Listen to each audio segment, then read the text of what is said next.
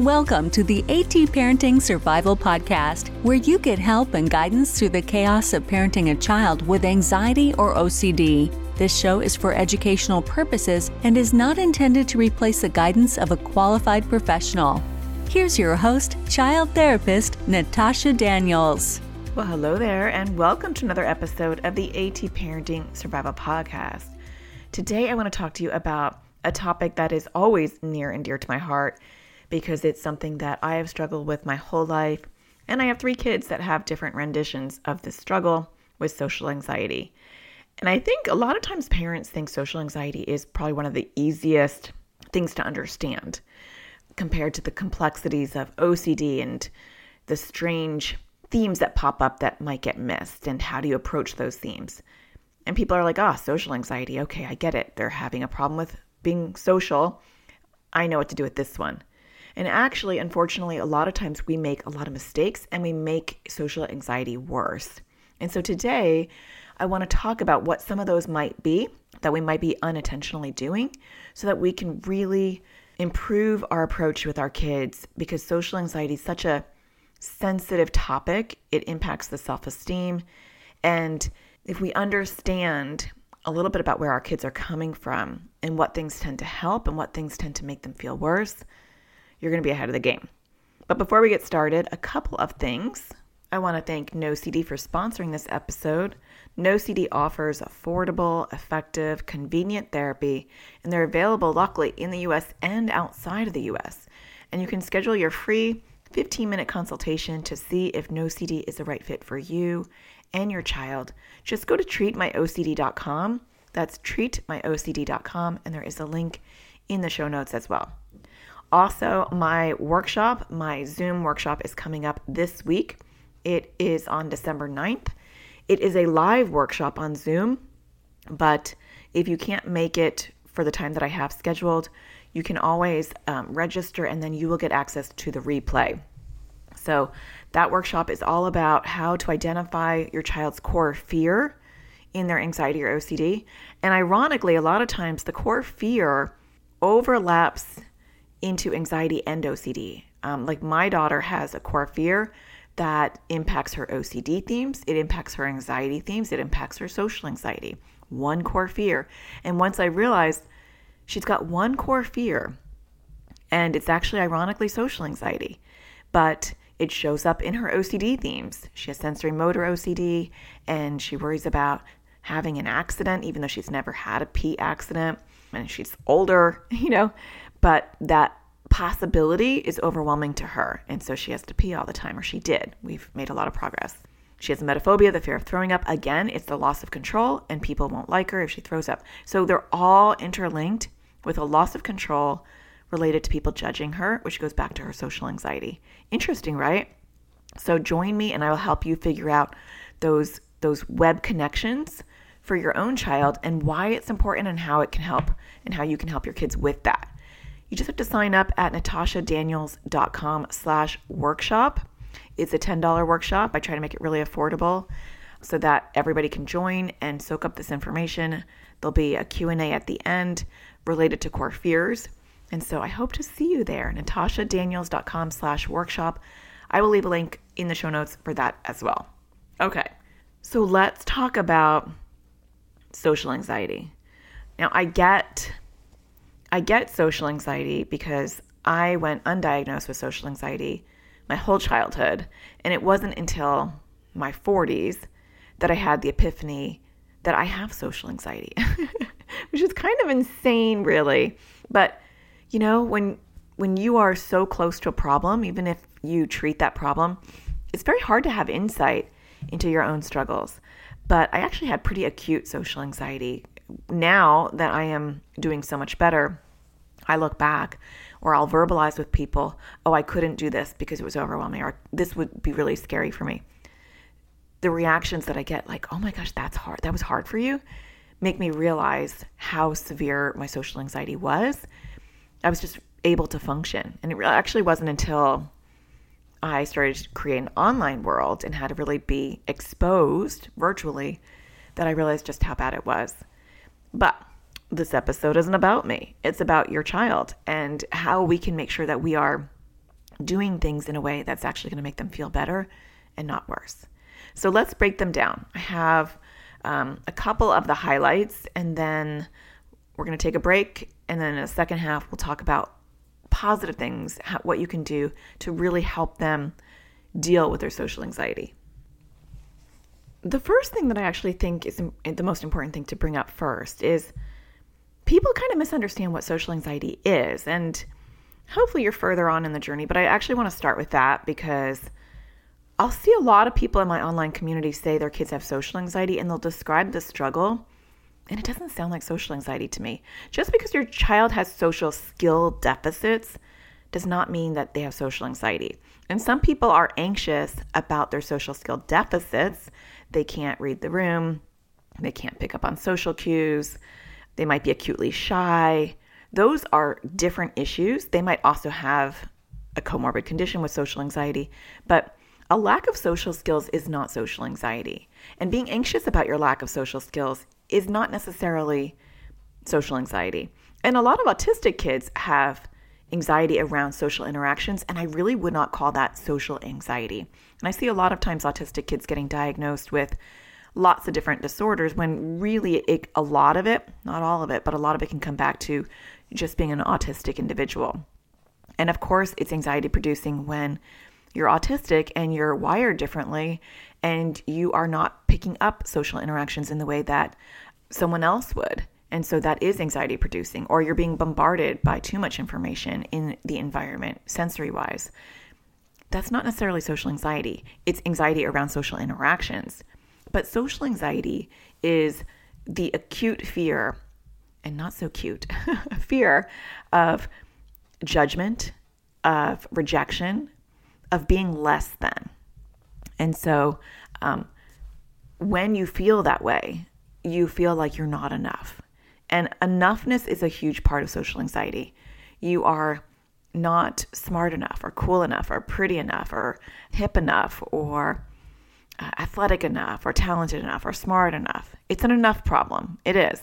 And the the issue with social anxiety is that you're looking externally for validation of who you are as a person.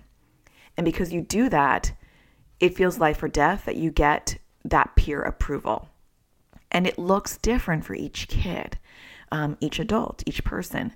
The enough part of it is different. And, and that is kind of why, going back to my workshop on core fear, it is important to understand the core fear because the core fear for social anxiety is different for each person, which is interesting, right? Because we think social anxiety is pretty one dimensional you are anxious around people. You know, it's it can seem very simplistic. It's actually a very much it's a it's a much more complicated disorder. And that enough issue can be different. So like for my daughter who's very outgoing and is an extrovert, no one on this planet would think she has social anxiety.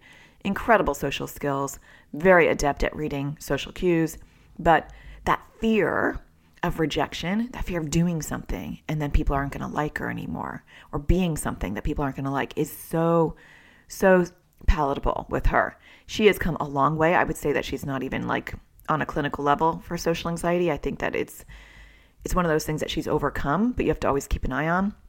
But it was she's actually come in a crazy, crazy far way. I mean, like when she was in preschool, she had to wear a little hat and she was couldn't talk to people and lots of issues that OCD actually hijacked as well. And now she is the most outgoing, bubbly person. She's more herself, right? So her enoughness was more of a lack of control. And my enoughness is is specific as well. I think it's more of I'm not smart enough. I might mispronounce my word or I might say something that people misconstrue as stupid or they might think that I'm not as great as they thought I was. you know, um, I think I have a lack of enoughness with how I look, and this is historical, even from when I was very young. Now that I'm getting older, ironically, I'm caring a little bit less, a lot less actually, about that, which is interesting. As you are shriveling up, you start to not care as much, um, or at least that's my situation. But the enoughness can be different. I've had kids where they it was all athletic. They felt like they could be ostracized or they weren't talented enough in in their um, sport, And so it can cross the board into many different things, but it's different for each person. So I think that's that's important to recognize. So let's move into like the things that we do as a parent. So when I was younger, my mom would often kind of belittle me, and I'm sure that hopefully none of you are doing this, but she would belittle me about not having friends. And so she would say things like, Why can't you make friends? Or you need to make more friends. Now, that is one thing that I do feel that I hear a lot with parents is that they are telling their kids to make more friends. And when your child has social anxiety, and to say to them, You need to branch out, or you need to make more friends, or why don't you try to make some friends, or why don't you have people come over, or you know, you only have this one friend, why don't you have more friends, or maybe you need to expand your social circle, whatever you're saying all of that is overwhelming. And I can tell you that from my own personal experience that to tell a child with social anxiety, you need to make more friends, or you should have people over, or why are you not going over to people's houses, or you need to talk more, any of those things is overwhelming because it, it's stigmatizing and it makes the child feel even worse. Because a big part of social anxiety for most people is the shame that goes on top of social anxiety. And so it's not that you don't have awareness, right? You're clearly aware that you don't have as many friends as other people or that it is harder for you to make friends than other people. And that's your pain point. And so when a parent inadvertently highlights that for you and tells you to do the obvious thing that you wish you could do, is shaming and it makes you feel even worse. And self esteem and self image are best friends with social anxiety self esteem is in the gutter, right? And so we don't want to add to that shame. And so there is a couple of things around this topic. One, what is your child's true essence? Are they an introvert or are they an extrovert? Um, I've talked to people who who feel like it's not okay for a child to have one friend, that there's something wrong with them, or it's not okay for a child to be you know, wanting to read a book at home instead of going out, or they're not invited to parties. And we have to kind of reconcile our view of success socially with what is the success for your child with social anxiety. And you may be very different than your child. And so you might be looking at it from a different lens, or you might have your own social anxiety and you might get it. But this is the first one that I want to mention because it is the most harmful and inadvertently harmful. And um, and I've actually talked to like relatives about my kids or, you know, particular relative, and they don't get it, you know, and they get concerned about you need to have, you know, you have to have friends or what's wrong with your child if they can't make friends? What what are you doing wrong? You know, that there's this undercurrent, this message of what are you doing wrong? You know, a lot of people don't want a lot of friends. And so you want to look at the essence underneath. There are people that love groups and they love socializing in groups. And there are people that don't love groups and they, they are a deep thinker, they are a one on one connector, and they get maybe overwhelmed in social situations. And so the first thing I would invite you to look at is is what is the essence of your child underneath? So for me, and this took me up until actually incredibly recently to realize I am not an outgoing person with a large group of people. I'm probably outgoing with a one-on-one person. They wouldn't think I have social anxiety, but I I am an introvert by nature. I don't know if I would have been that, and we're going to talk about that in the second half of this. Actually, I think we're going to talk about in the first half the environmental stressors that can actually exacerbate social anxiety or blossom that genetic seed and definitely definitely being bullied is one of those things. And so I was bullied. And, you know, and the other thing I want to say really quick about bullying, because I've gotten this kind of message from some relatives, is regarding one of my kids, you know, aren't we all bullied, you know, and like kind of normalizing bullying. And I think for those that weren't, have never been severely bullied, they don't realize the difference. Yeah, kids can be kids and kids are mean, but there is a difference between that and being a target, an ongoing target in your environment where you are other. And that can create kind of a trauma response that gets entangled with social anxiety. And we'll talk about that in a second. But I have realized that for me at this point, I don't think I would have, I don't think physiologically I was born an introvert. I think the bullying actually turned me into an introvert. Isn't that weird? I really do. But it, I am what I am now. I am genuinely an introvert. I get drained when I'm around people, even my favorite people. I get drained after about three hours. I've watched the clock because I'll be like, why am I so exhausted? And I'll be like, up, oh, it's the three hour mark. So I love, you know, hanging out with a really good friend for two hours. And then about two and a half hours, I'm starting to get really tired. Three hours, once I get into the car and I'm leaving, I'm like drained. I enjoyed it, but I'm drained because I'm an introvert. And so that energy is going away from me. I do not like groups, and that's not my social anxiety. I can't light up in a group. Even if it's a group of people I know, which is rare because I have like individual relationships with people, but that is who I am. And so I am not going to be bubbly. I'm not the life of the party. I want a deep friendship and I'm not going to have a group of friends. And that's okay. That is who I am. And so that's not my social anxiety. So, what is your child? Maybe they are a book reader, or maybe they are a one best friend kind of kid. Maybe they are slow to warm in a new environment. Maybe they are a deep thinker and they're not one to jump into a conversation. Maybe they're not going to be the one that makes the jokes and is bubbly. And maybe they are, right? Like with my daughter, her extroverted, bubbly self was muted. And so look at your child's true self or try to figure out what is social anxiety and what is their true self. And that's what we really want to highlight. And so I wouldn't pressure them to make friends. I would start to look at where is their struggle. And we're going to talk about that after the break as far as actionable steps. You know, we're going to talk about the problem first. the second issue that I see sometimes with social anxiety is that we're we're missing or we're not recognizing the difference between having a hard time with peers because they're being bullied versus social anxiety. And so sometimes we might continue to push them to go to school or be in an environment because we don't want them to avoid because we know avoid is like a four letter word, even though A V O, nope, not a four letter word.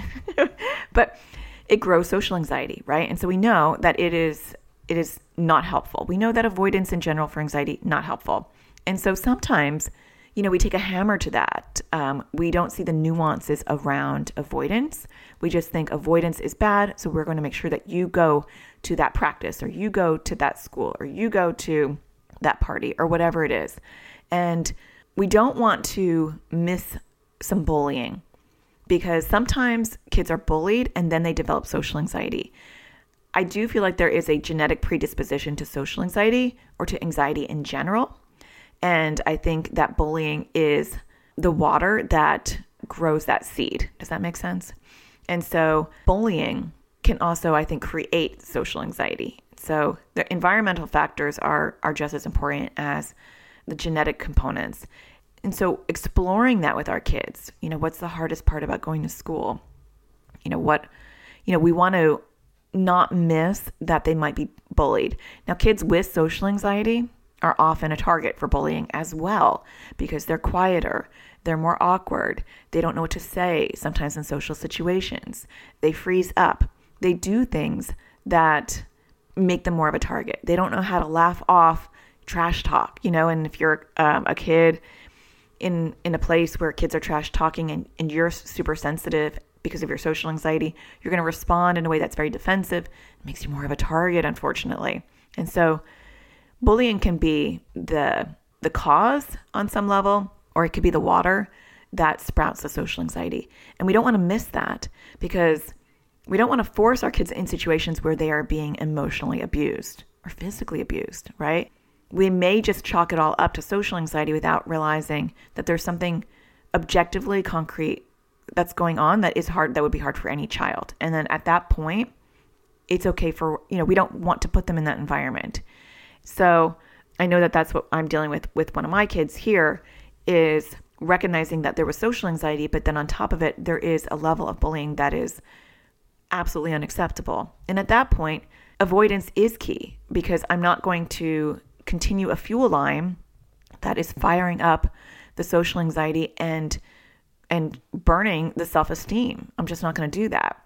And so then it's like plan B. Like we have to figure out something to repair the damage that the bullying has caused. So, getting our kids, especially with social anxiety, but all kids, I think, out of a bullying situation. Not saying like kids will be kids or talk to the teacher, but you know, really if you're seeing your child not being able to function because of it, it's time for plan B. So that's that's point number 2. Point number 3 is not understanding the goal of social anxiety therapy work or social anxiety exposures. A lot of times we think that the goal is to make our kids social. And so we are going to, you know, make sure that our kids can go to those parties, can have a large group of friends, can talk to strangers, can do small talk really easily to to be social. I mean, in whatever way that you're thinking. But really, that's not the goal of social anxiety. The goal of social anxiety, and I think that a lot of people miss this, myself included for a long time.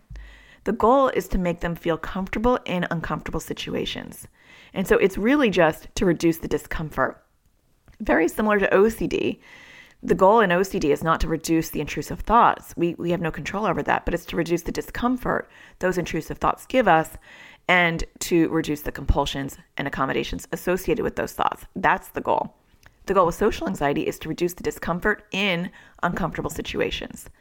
That is actually the goal.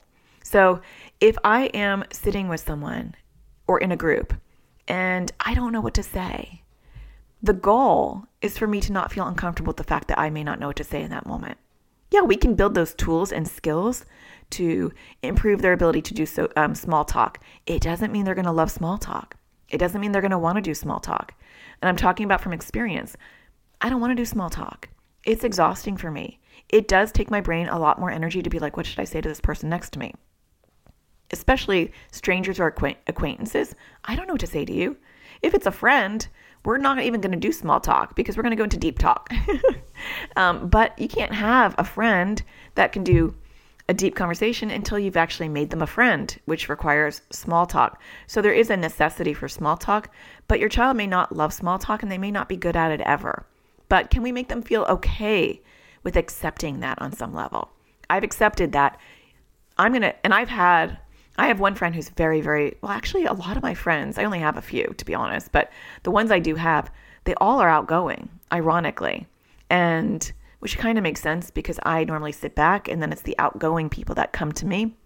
But unfortunately, on some level, that can be kind of a struggle because you're not really energetically aligned with your friends. I mean, I would love to have a friend with social anxiety. I do not have a friend with social anxiety, I don't think, on a deep level. And I would love to have someone who is equally uncomfortable and introverted as me.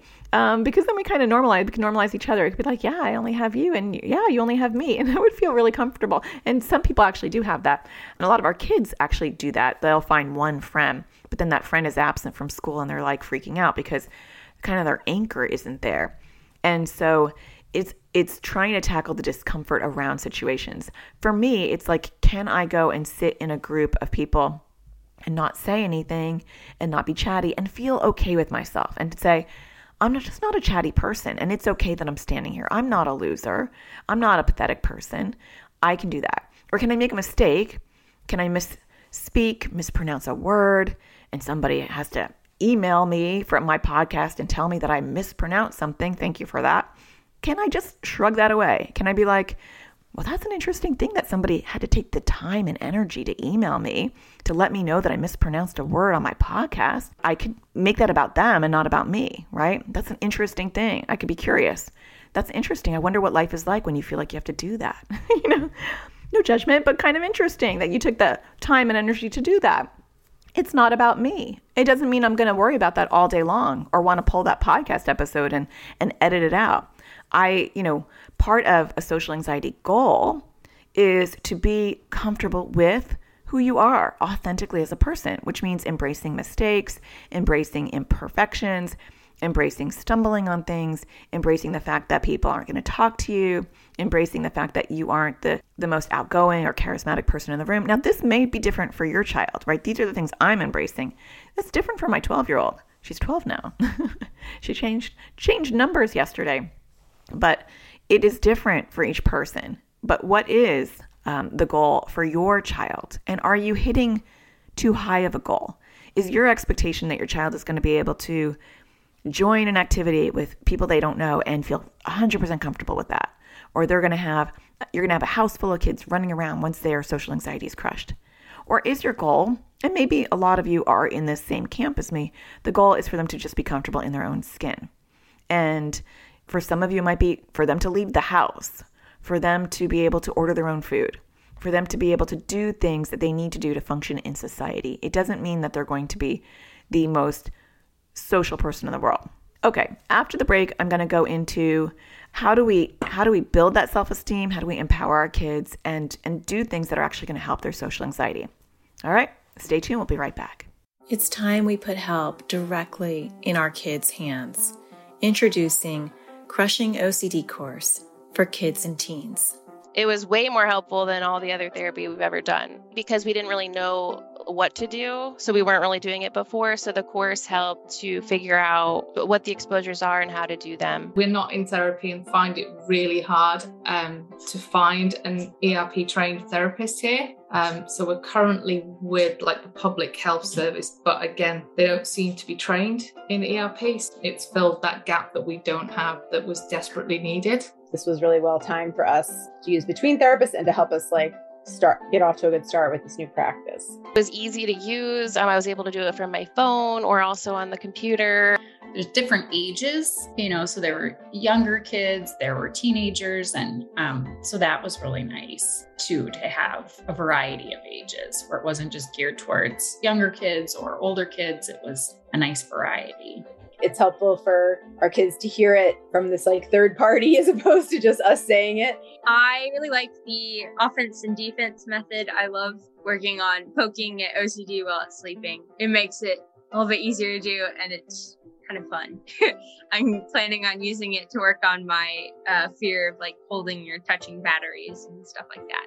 So it was really helpful, and I think a lot of other kids would like it. I thought that I was like the only one who had worrying about the weather and stuff. And then there was somebody else on there who worried about the same thing, which was really helpful. Seems less scary to work on stuff now that I've watched this class, and I'm more interested to work on it. I like trying to do more exposures still, and going to before I wasn't, I just didn't want to do them. I've worked on some of my bigger compulsions and been successful. I realized that it was helpful to do like the exposures before it was like really, really hard. It's still hard, but it's helpful to know that I need to do them. Before there would be a lot of battles about it, so it is definitely less loggerheads. Really, really good course and super helpful. Definitely would recommend this. It's really easy to follow. It's nice bite-sized videos I really like the worksheets that go along with it, and I think it's really helpful. To learn more about this course and register your child or teen, go to atparentingsurvivalschool.com. All right, welcome back. So, let's talk about how to boost our child's self esteem and help them with their social anxiety. The first step is actually to really identify where they're struggling. And so the struggle is different for each person, I've noticed. And so you want to kind of sit back with your child and ask them, what situations are the hardest for you? You know, if you could think of all the situations that are social in your world, it doesn't have to be social. What are the hardest ones for you?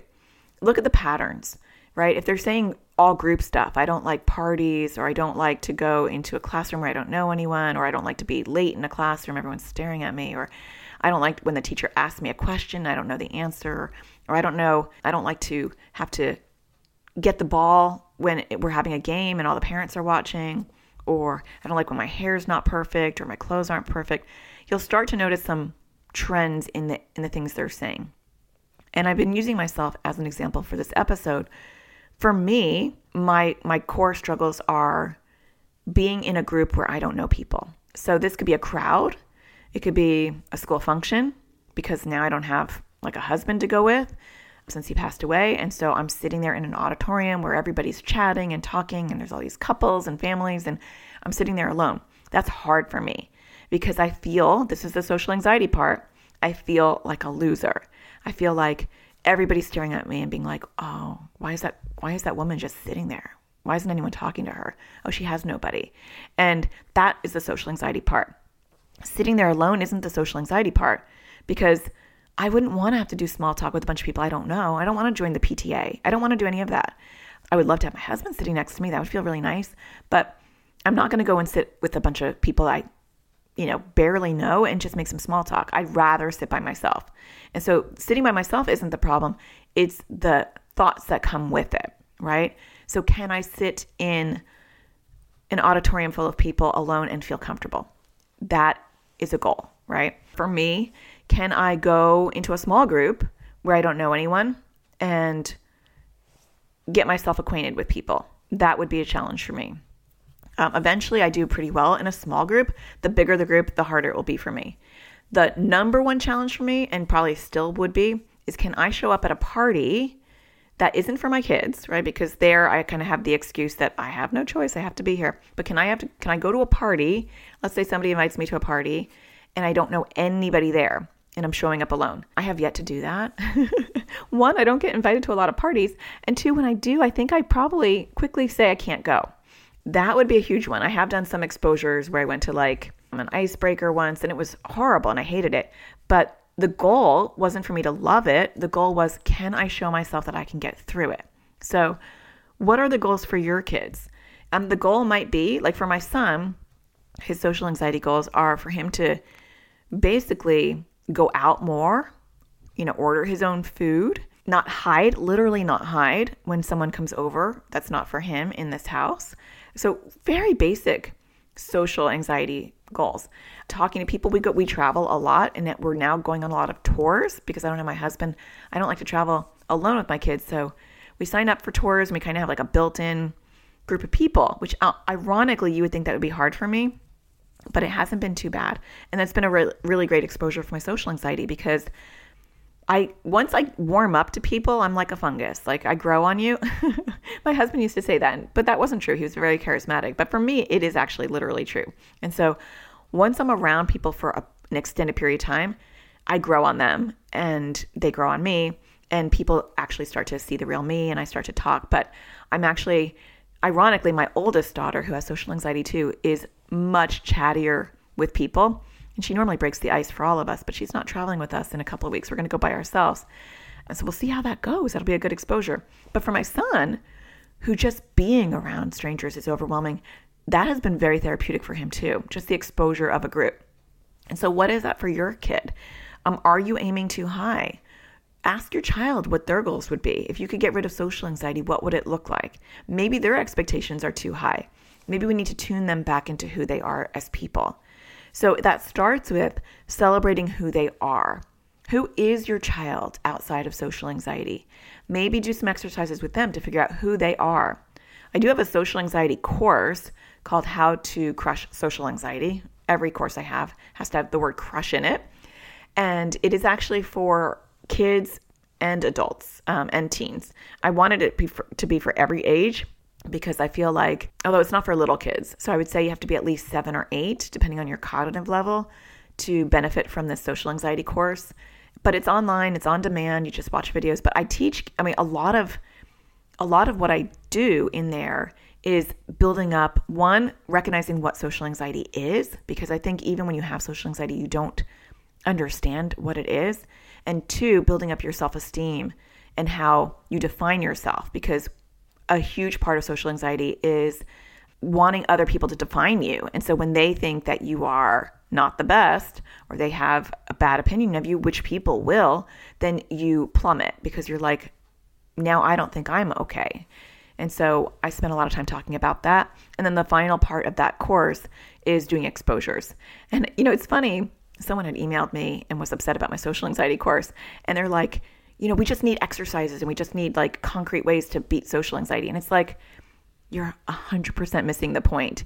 Like, if your child doesn't understand how social anxiety works, why it is so powerful, why it pulls you down, and if you don't understand who you are and build yourself back up, none of those little exercises that you want are going to work, right? We have to do the foundational work. And that's what I teach is foundational work. And I think a lot of times people want a quick fix and they take a course and they're like, where are the exercises and where is the how-to steps? And it's like you have to get the foundation. When you build a foundation, you pour cement, it will last forever. When you do some quick exercises from a workbook and you have no idea of the foundation of it, that's not going to stick. Right? I mean, it might make make you feel good because you're like checking off boxes and doing worksheets, and I do have worksheets in my courses, but I'm going to teach you why it is, how it shows up, why it's there. Let's redefine who you are, because without feeling solid about who you are, you'll always be a victim to social anxiety, always.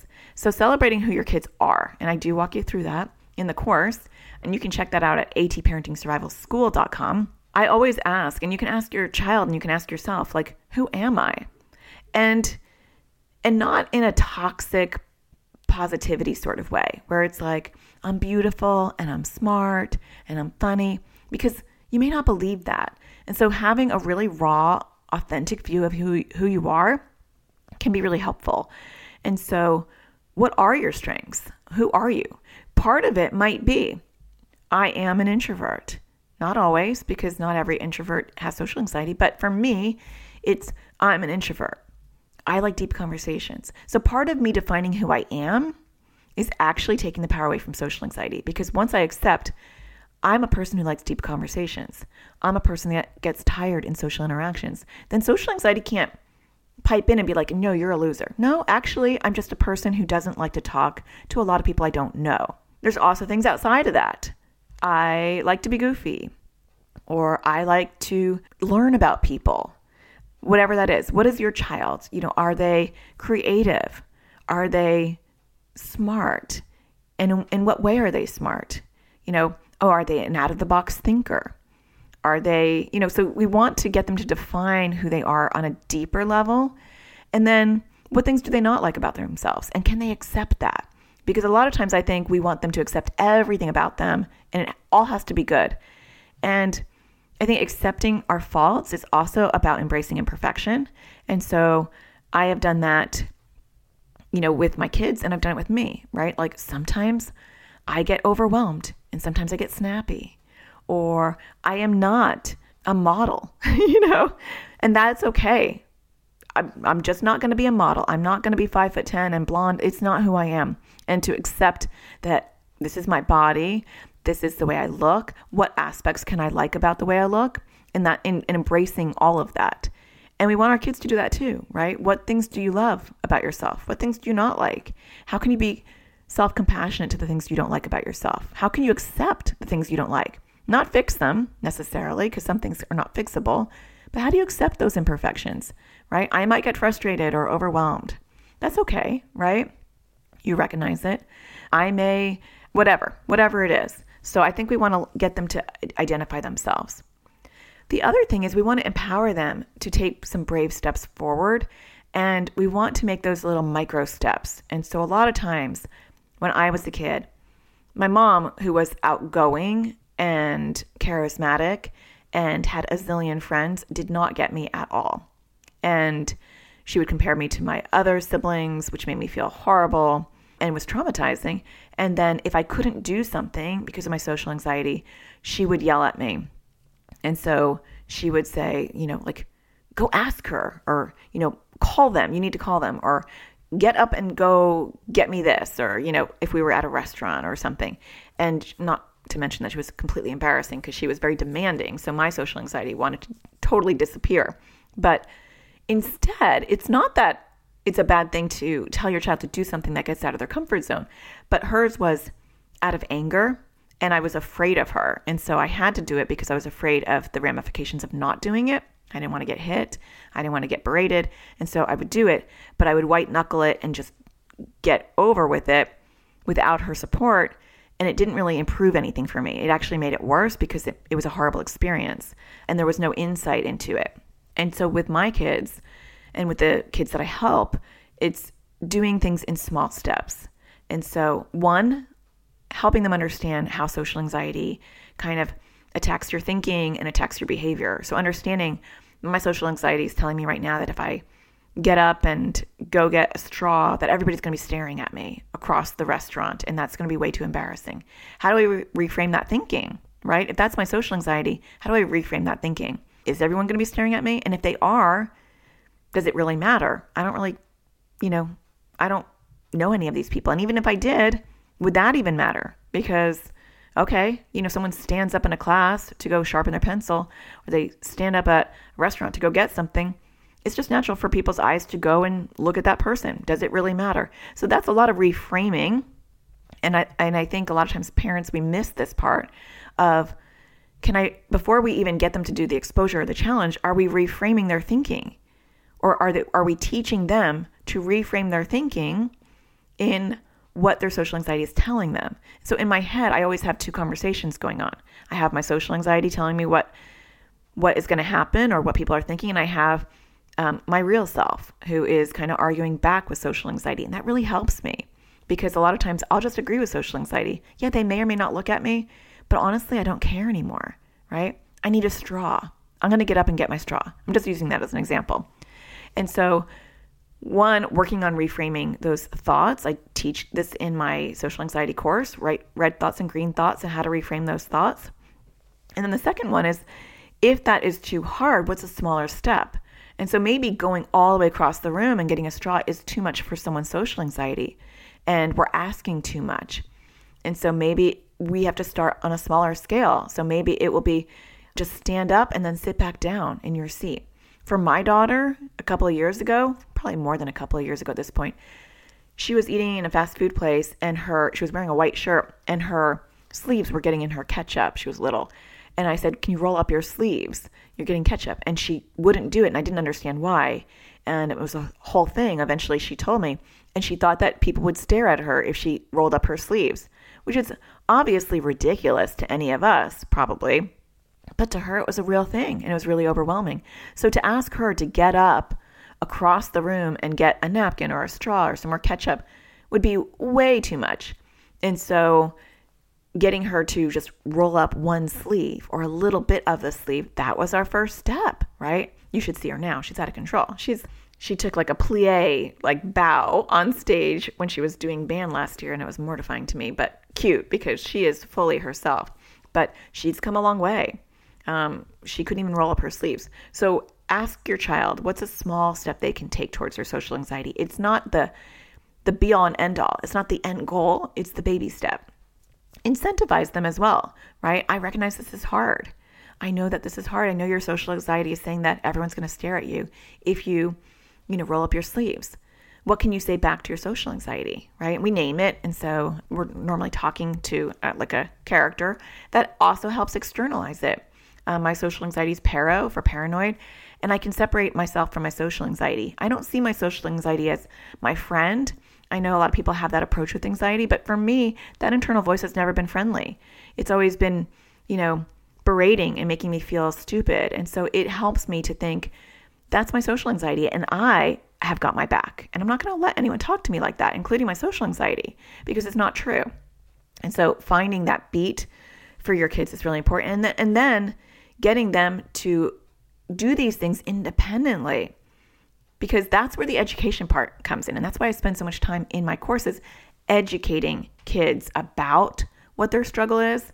Um, same thing with my crushing OCD course. Somebody was like, you know, where where's the skills? And they're like jam packed in the middle of the course, but they bailed because they didn't want the education piece. And it's like people need to understand how these disorders work in order for them to have long term success. And so I'm sure that you get that, but some people don't um, because they want the easy way out and they don't realize that teaching and educating your kids about how does social anxiety show up when you have that internal voice what are you going to do how are you going to show up for that that is the the meat and potatoes of learning how to overcome any anxiety or OCD issue is understanding how it operates behind the scenes. And so the next thing I would say is you you don't want to miss out on the self-esteem part. And that doesn't mean it's just even around social anxiety, it's just who you are and the amazing things you are. And how do you build that? How do you build that self-esteem? And I do have a podcast on that. I actually have a lot of them. I was just looking them up. Um, episode 308 How to Model Self Esteem and Resilience um, episode 206 How Self Esteem Plays a Role in Kids with Anxiety or OCD, episode 91 How to Boost Your Child's Self Esteem, episode 12 Oh my gosh, we're going way back there Things Good Parents Do That Actually Hurt Self Esteem. So, yeah, quite a lot of podcast episodes. And the way that you can find these, if you can't find them on wherever you're listening to this episode, you can always go to my website at natashadaniels.com. And then there's a search button at the very bottom. And you can just type in self esteem and you'll get access to all of these things because that could be really helpful. So, yeah, work on self esteem and listen to those episodes, and I'll go into detail about how you do that. But I'm talking to my kids about the things that they're really great at or the things that they do that are kind for them. And then we also talk about that inner dialogue and, and to how, how to have self compassion because self compassion is such a big part about self esteem. Um, I should do an episode on that. But with my son, when he loses his temper or he does something and then he feels bad about it, he is so self hating. And so a lot of our conversation that is to help his self esteem is more about that, where I'll talk about we all make mistakes. And part of what we're working on is how do you forgive yourself? How do you let go of that? How do you say to yourself, I'm not going to knock it out of the park every time? Or, yeah, I lost my cool there. It's been a really rough day for me, but it's a new moment. And everybody loses their cool sometimes. A lot of our kids don't have that. A lot of our adults don't have that, um, that ability to to be your own best friend. And a lot of this, and this is going to sound completely ridiculous, but maybe not to you. Learning how to be your own best friend is kryptonite to social anxiety. And that is one thing that I have learned with my own journey is once I have I don't think I ever saw myself as company until my husband died. And then once he died, because I always had one best friend all the way through school, always one best friend that made me feel less lonely or not alone, right? And then I got married really young. I got married, I think, at 20. And again, right from high college to being married while in college. And then when I got a divorce, I had one year alone, but I had a child, but I was very, very alone. It was a very rough year.